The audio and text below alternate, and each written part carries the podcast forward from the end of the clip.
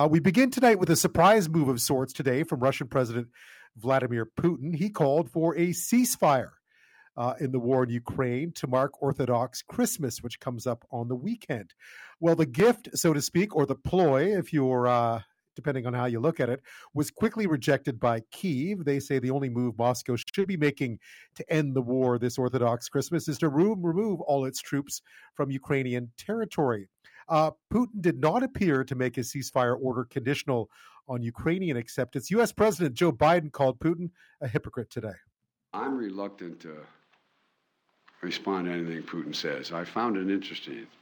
Uh, he was ready to uh, um, bomb hospitals and nurseries and uh, um, churches and uh, with the uh, with the, with the, on the 25th and New Year's and I mean you know I, I, I think he's trying to find some oxygen.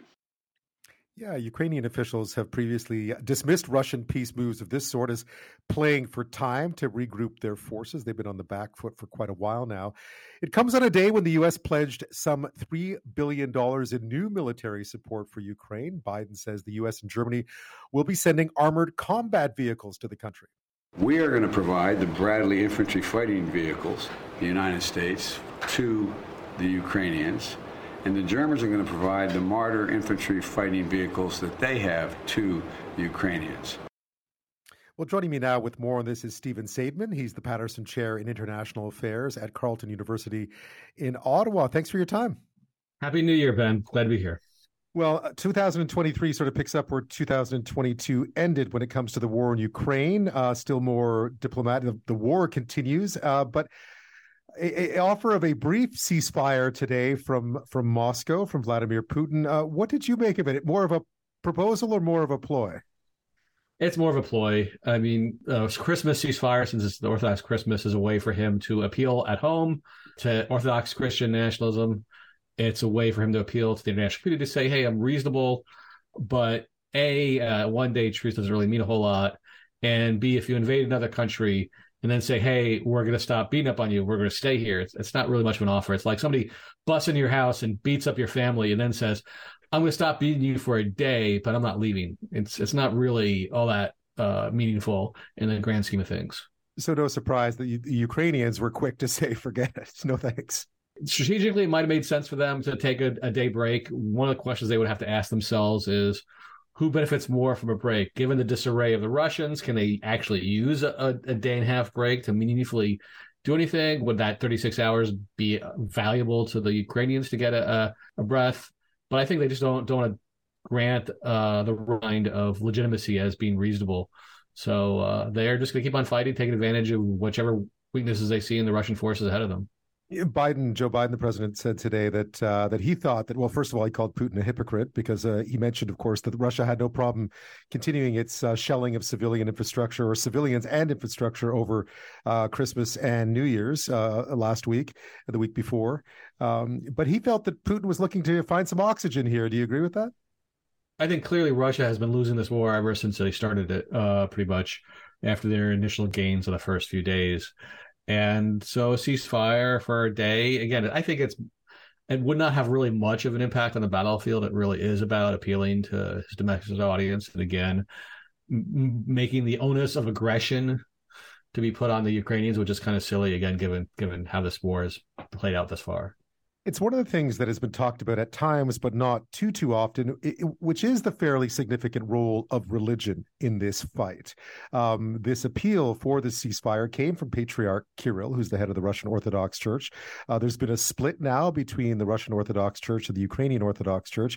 Uh, there is some fight over who's the better Christian going on in the background here too. I would suspect. The key thing uh, that's going on here is that, and in terms of the religious dynamics is that Russia and Putin have insisted that Ukrainians are just Russians. And the Orthodox Church has always, across that part of the world, has been comfortable with having multiple versions the Greek Orthodox Church, the Armenian Orthodox Church, I guess, and certainly the Ukrainian Orthodox Church existing separately, but all under the same umbrella. But I think this is one ploy as part of a larger effort to, again, deny Ukraine its identity. And so what we've seen in Ukraine last month was you saw the Ukrainians themselves starting to celebrate Christmas on December 25th mm-hmm. as opposed to January 6th because they want to distance themselves from Russia in every way possible. And so I think this war is actually going to be fairly catastrophic in the long term for the Ukrainian Orthodox Church. That you're going to see people move away from it because their identities are changing. That the war is about many things, but because of what Putin has been doing, insisting that the Ukrainians don't exist, insisting that all their markers of identity are irrelevant, they're going to come up with their own. And you see that with statues falling down and new statues being put up. Uh, you see that across the board in Ukraine. And so I think this is another big mistake by Putin because he's going to create further and further distance that will never be bridged after this past eight, nine years of conflict. Yeah, it's been interesting. I mean, the, the whole aspect of, of Patriarch Kirill's support for the war and his support of Vladimir, how the Russian regime has incorporated the Russian Orthodox Church into its sort of uh, mission, if you will, um, to to you know deny Ukraine an identity has been has been interesting. You get the impression that this again, as you mentioned earlier, that this really does play in to a domestic audience to say, hey, listen, we've offered this out of the goodness of our you know as as as the as the chief Russian church uh, or as the Russian Orthodox Church, and uh, you know, look at the Ukrainians; they've said no. Yeah, I, I don't think. I think that the, one of the challenges for us is to understand is that Russian Orthodox Church and the Orthodox Church in general has not been a peacemaker. We don't really tend to visualize them the same way we think of the Pope. Now, if we go back long enough in history, the Pope was pretty aggressive them, himself in the way, way, way back. But we tend to see leaders of religions to be peacemakers. But I don't think the the leaders of the Orthodox Church in Russia see themselves as peacemakers. You mentioned this today on social media, Stephen. You were talking about the dangers of a frozen conflict. Mm-hmm. Uh, you know, the Russians have done this in other areas, whether it be in Moldova, in Georgia. This is something that they're skilled at. Um, it looks like as we head, you know, towards a bit of a stalemate here, that the, the Russians may have an interest in trying to just stop this and you know just keep everything frozen where it is, and that, of course, destabilizes Ukraine.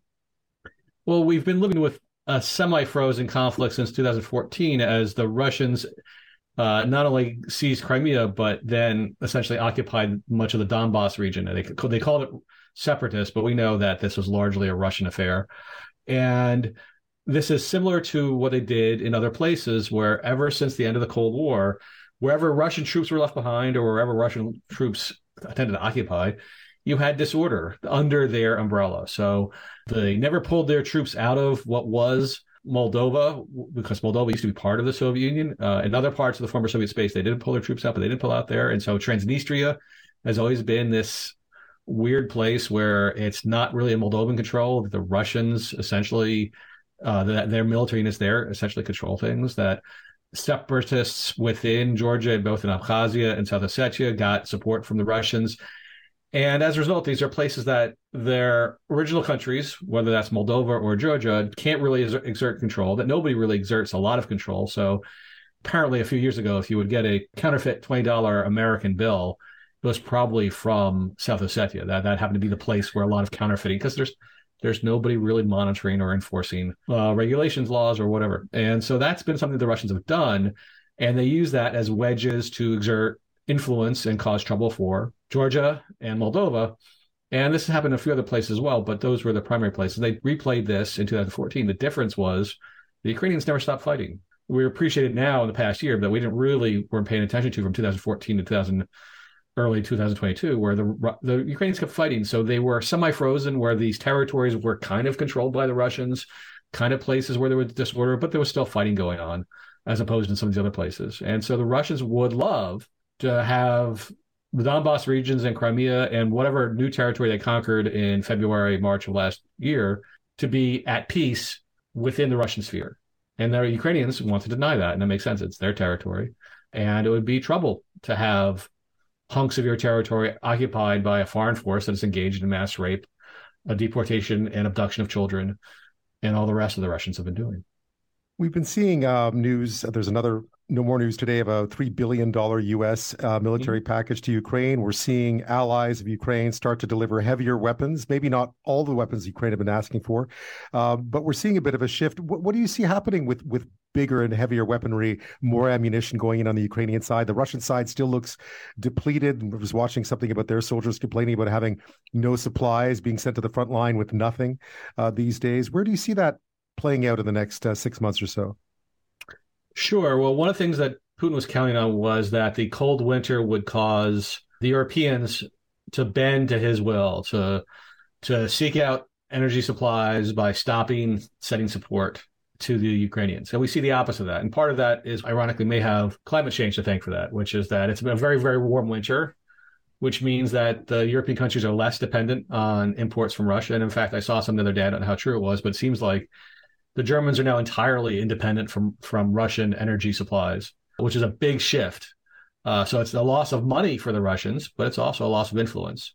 Uh, there's been a lot of pressure placed on Germany because for some reason Germany has decided that they can't send tanks unless somebody else sends tanks. And so that's led to sort of a semi farcical discussion the past few days on social media about whether the new weapon systems that the French are sending count as tanks. Right. Um, what, what, does a tank look like? Yeah, exactly. What does a tank look like? And if it has wheels, is it a tank? And, and yeah. so the Russian system has wheels. The United States is now sending Bradley infantry fighting vehicles, which are technically seen as not being tanks because they don't have a big gun, but they do have tracks and they do have armor and they they're much more capable than the things that were the British were sending across the no man's land during World War One that were the initial things that got to be called tanks.